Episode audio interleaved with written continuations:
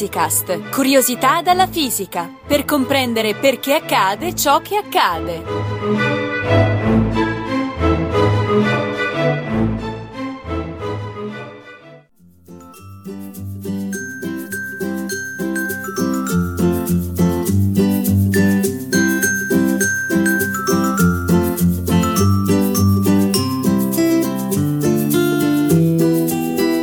Corpo umano svolge funzioni che presentano una forte analogia con quelle del motore di un'automobile.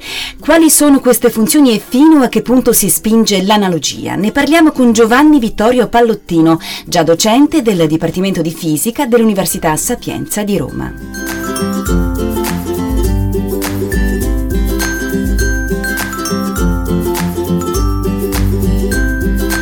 È davvero corretto dire che il corpo umano è un motore? Sì, certamente, perché grazie al suo funzionamento possiamo compiere del lavoro meccanico, cioè sollevare oggetti pesanti, camminare, andare in bicicletta e via dicendo. D'altra parte sappiamo anche che il nostro corpo non è soltanto un motore, perché c'è anche molto altro. Pensiamo soltanto al cervello e ai sensi. Certo. E parlando di motori, viene subito in mente il motore di un'automobile, chiaramente, che per funzionare richiede carburante. Si può fare un parallelo fra questo motore e il corpo umano? Certo, si può fare ed è anche piuttosto illuminante. Ma prima conviene dire qualcosa sul motore di un'automobile. Sì. Questo è un motore termico, nel senso che brucia il carburante sviluppando calore attraverso reazioni di combustione fra benzina o gasolio o metano e l'ossigeno dell'aria. Una parte di questo calore viene impiegato per compiere lavoro utile, cioè far camminare l'automobile. Sì. Il resto viene invece disperso nell'ambiente per evitare che il motore si surriscaldi. Quindi quello che serve per il funzionamento del motore è carburante, ossigeno e un mezzo per disperdere il calore che sarebbe il radiatore. Sì, e questo è chiaro per i motori, ma nel caso del corpo umano, nello specifico. Andiamo avanti con il parallelo. Sì. Nel corpo umano il carburante è il cibo, più precisamente quella parte del cibo che fornisce le tante abborrite car- calorie che invece sono essenziali per il funzionamento del nostro motore. Ha ragione, abbiamo così paura di queste calorie. Quanto all'ossigeno, a raccoglierlo provvedono i polmoni con la respirazione. Sì. Qui esso si combina con l'emoglobina del sangue che poi lo distribuisce alle varie parti del corpo, in particolare ai muscoli, dove si svolgono le reazioni fra l'ossigeno e le diverse sostanze nutrienti, a seconda dei casi zuccheri, grassi e proteine, le quali sviluppano l'energia necessaria a compiere lavoro. Chiaro. Sono poi ancora i polmoni che funzionano da tubo di scarico, rilasciando nell'ambiente l'anidride carbonica prodotta dalle reazioni chimiche di cui si è detto. Sì. Anche qui in modo simile a quanto avviene nelle automobili. Hai dimenticato lo smaltimento del calore, cioè l'equivalente del radiatore delle auto, no? Come si realizza questa funzione nel corpo umano? E questa funzione è essenziale, perché senza di essa il calore prodotto dal corpo nel suo funzionamento andrebbe a innalzarne la temperatura, con effetti Oh disastrosi. Dio. Lo smaltimento del calore verso l'esterno è affidato alla pelle Ah. e in misura minore ai polmoni, che nella respirazione, più precisamente nella espirazione, Sì. rilasciano anidride carbonica, vapor d'acqua e aria impoverita di ossigeno. Questi gas di scarico si trovano alla temperatura del corpo, circa 37 gradi, Sì. che è generalmente maggiore di quella dell'ambiente Certo. e quindi lo smaltimento del calore avviene anche grazie al fatto che espiriamo gas più caldi di quelli che inspiriamo. Molto molto interessante professore, tutto bene, però allora non capisco come si possa sopravvivere senza surriscaldarsi pericolosamente quando la temperatura esterna è maggiore dei 37 gradi rispetto al corpo, dato che il calore, come è ben noto, viaggia sempre dai corpi caldi verso quelli più freddi, lei mi insegna. Ecco, qui entrano in gioco la sudorazione e l'evaporazione del sudore. Ah, ecco.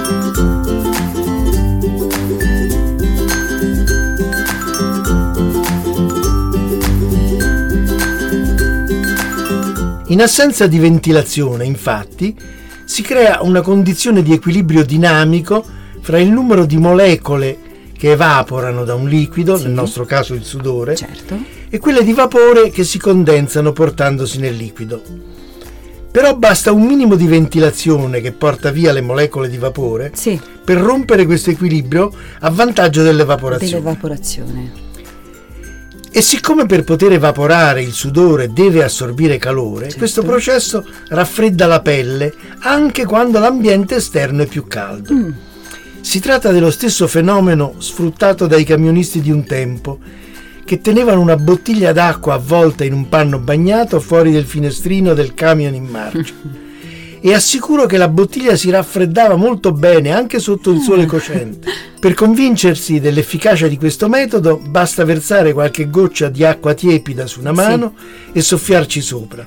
Si proverà una sensazione di freddo. Vero, assolutamente. Adesso però parliamo del corpo umano come motore vero e proprio. Per esempio, che potenza possiamo sviluppare? Ma cominciamo col dire che si tratta di un motore piuttosto particolare, Mhm. perché non lo si può spegnere e riaccendere.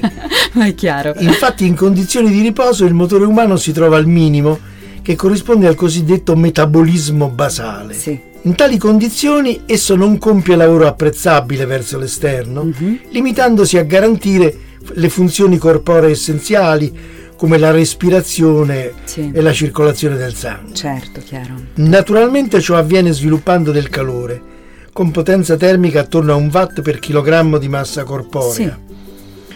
Quindi un adulto a riposo tipicamente dissipa circa 70 watt. Ah, che curioso. Una conseguenza interessante è che una decina di persone in una stanza producono all'incirca 700 watt, Chiaro. riscaldandola come farebbe una stufetta elettrica.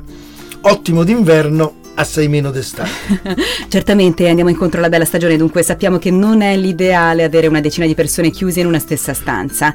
Questo a riposo, cioè seduti o sdraiati, il metabolismo di base, professore, che succede invece in condizioni normali di attività nel corso di una giornata qualunque? Per valutare la potenza termica sviluppata in condizioni normali, Sì? in una giornata qualunque, possiamo basarci sul consumo giornaliero di cibo in termini di calorie, Mhm. Che in realtà dipende dalla massa corporea, dal sesso e dall'età delle persone, Un sacco di variabili dunque. ma che mediamente è di circa 2500 kcal, Sì. che sarebbero poco più di 10 milioni di joule. La potenza termica, che è definita come energia emessa per secondo, Mhm. si ottiene allora dividendo questo dato per il numero di secondi di un giorno, che è 86.400. Sì. Il risultato è circa 120 joule al secondo, cioè 120 watt, che naturalmente è maggiore dei 70 watt che avevamo valutato in condizioni di riposo. Ma che cosa succede quando si compie effettivamente del lavoro meccanico? Per esempio camminando, correndo, andando in bicicletta, facendo attività? Quando si compie lavoro meccanico apprezzabile Sì. svolgendo attività fisica, la potenza termica del corpo aumenta corrispondentemente. Chiaro, chiaro. Per esempio, quando passeggiamo lentamente, questa potenza si raddoppia rispetto alla condizione di riposo Mhm.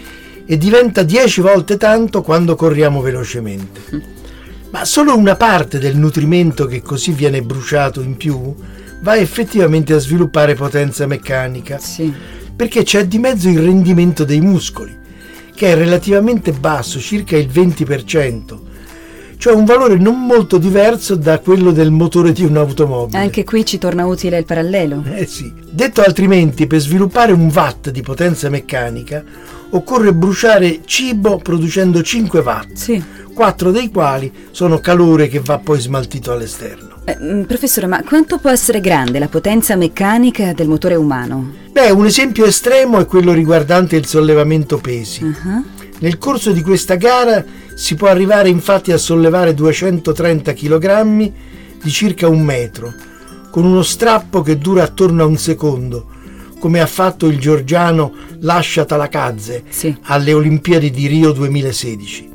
E quindi si sviluppa una potenza di circa 2300 watt. Ora la potenza standard di un cavallo, il cosiddetto cavallo vapore, corrisponde a 735 watt, sicché il nostro atleta l'ha superata largamente, anche se per un tempo molto breve. Un altro esempio riguarda il volo di un apparecchio a propulsione umana, con il quale un forzuto sperimentatore, l'ingegnere canadese Todd Reichert, Sì. nel 2016 è riuscito a sollevarsi a 3 metri da terra e poi a volare per oltre un minuto. Accidenti, incredibile. Nella fase iniziale di decollo Reichert ha sviluppato 1100 watt di potenza meccanica. Sì. Scesi poi a, se- a 690 durante, Durante la fase di volo, chiaro. Anche nel caso di un centometrista, la potenza massima viene sviluppata nei primi momenti della corsa, un paio di secondi, Sì.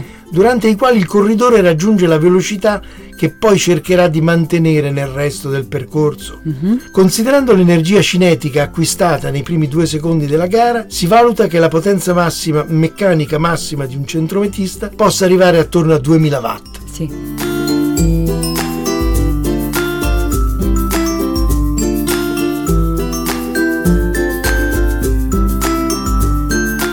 Come reagisce invece il corpo umano a questi sforzi così intensi anche se brevi? Immagino per esempio che si debba sviluppare una potenza termica elevatissima. E beh, immagini bene, perché se si sviluppa un kilowatt di potenza meccanica, Mhm. se ne producono all'incirca altri 4 di calore Ecco. che va smaltito in qualche modo. Certo. Per esempio con una bella sudata. perché 4 kilowatt di calore prodotti durante, poniamo, 10 secondi, Sì. sono 40.000 joule, Mhm. cioè quanto occorre per far evaporare una ventina di grammi di sudore, cioè di acqua. E se lo sforzo si prolunga, come avviene correndo oppure andando in bicicletta per parecchio tempo di seguito?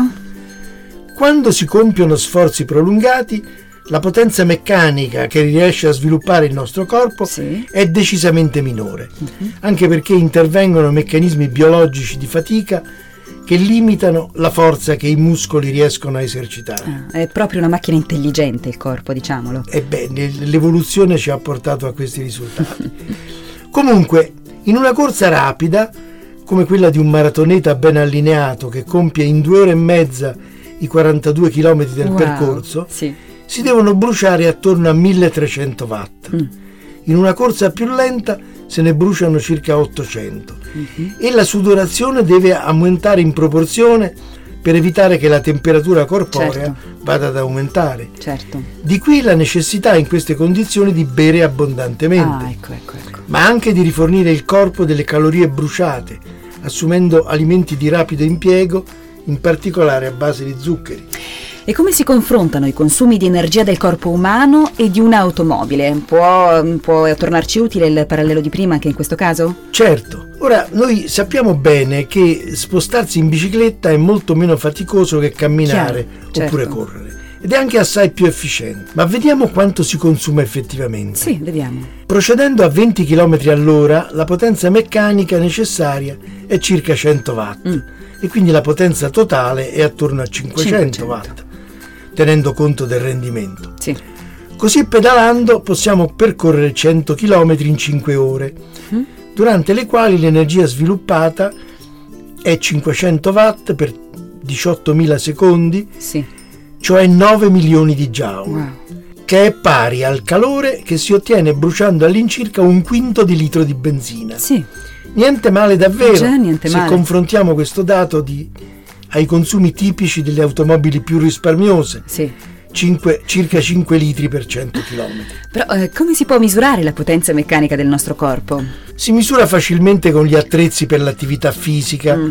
per esempio con un'apposita cicletta, Mhm. ma si può determinare approssimativamente anche salendo una rampa di scale. Mm, curioso, sentiamo. In questo caso, infatti, la potenza meccanica sviluppata è data dal rapporto fra l'energia gravitazionale che si acquista salendo e il tempo che si è impiegato, Sì.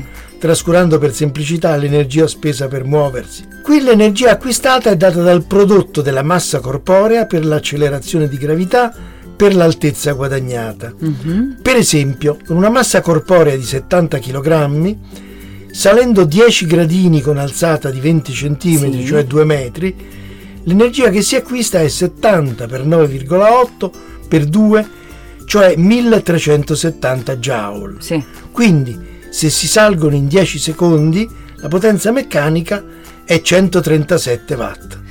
E, eh, professore, quante calorie si potrebbero bruciare salendo le scale a piedi, che mi pare un'ottima alternativa a una dieta dimagrante? E beh, no, eh, salire le scale a piedi è certamente un ottimo esercizio che oltretutto permette di risparmiare l'energia necessaria al funzionamento dell'ascensore, ma non è particolarmente Ecco. efficace per smaltire calorie. Cattiva notizia. Perché se saliamo 10 rampe di, di una scala come nell'esempio di prima, Sì. l'energia meccanica è 13.700 joule Sì. e quindi tenendo conto del rendimento l'energia totale è 5 volte tanto, cioè 68.000 joule, Sì. Che sembra tanto ma rappresenta soltanto 16 kcal, Oh, che miseria. quanto si assume con appena 7 grammi di prosciutto. No, tanto sforzo per un risultato deludente. Effettivamente Sì. non è questa la strada. Se vogliamo bruciare calorie efficacemente ci conviene camminare o meglio ancora correre abbastanza a lungo. Sì. Allora sì, funziona.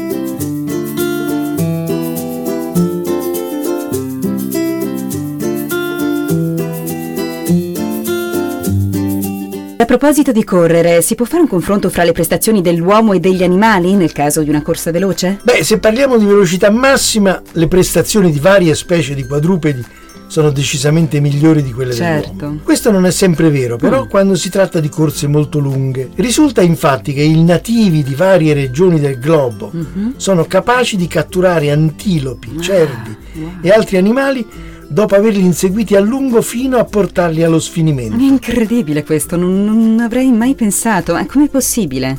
Beh, la ragione sta nella diversa efficacia del meccanismo di smaltimento del calore nell'uomo e negli animali di cui Sì. si è detto. Più precisamente, l'uomo è in grado di produrre una quantità di sudore per unità di superficie corporea nell'unità di tempo Mhm. alquanto maggiore che per un antilope e un cervo.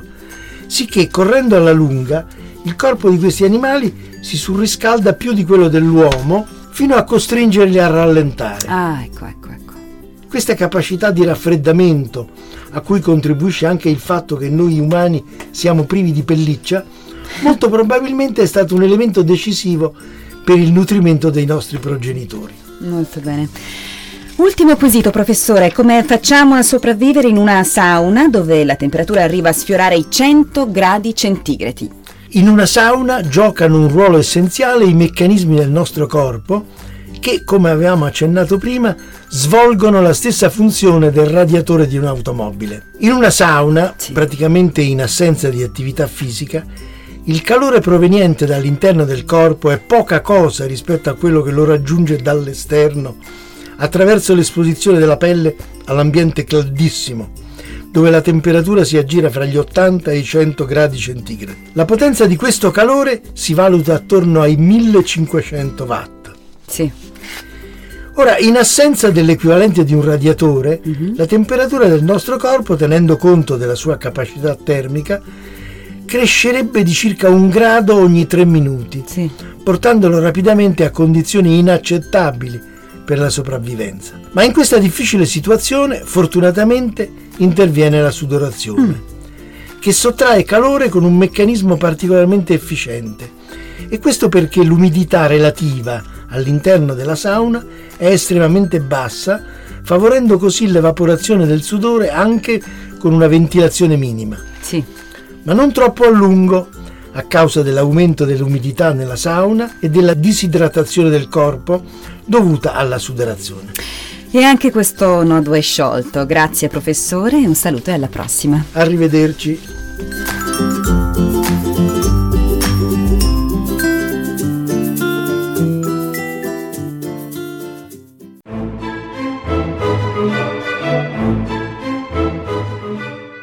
Physicast è un podcast in cui docenti universitari e ricercatori parlano di fisica con il linguaggio di tutti i giorni. Realizzato da Riccardo Faccini, Gianluca Licausi, Giovanni Mazzitelli e Giovanni Organtini con la collaborazione di Chiara Piselli e Carlo Mancini, la regia di Antonella Bartoli ed Edoardo Massaro e il supporto dell'Associazione Frascati Scienze di Radio Sapienza. Tutte le puntate e altre informazioni sono consultabili su www.radioscienza.it slash physicast. Commenti e spunti su possibili argomenti di interesse sono per noi preziosi, dunque potete contattarci a physicast-radioscienza.it.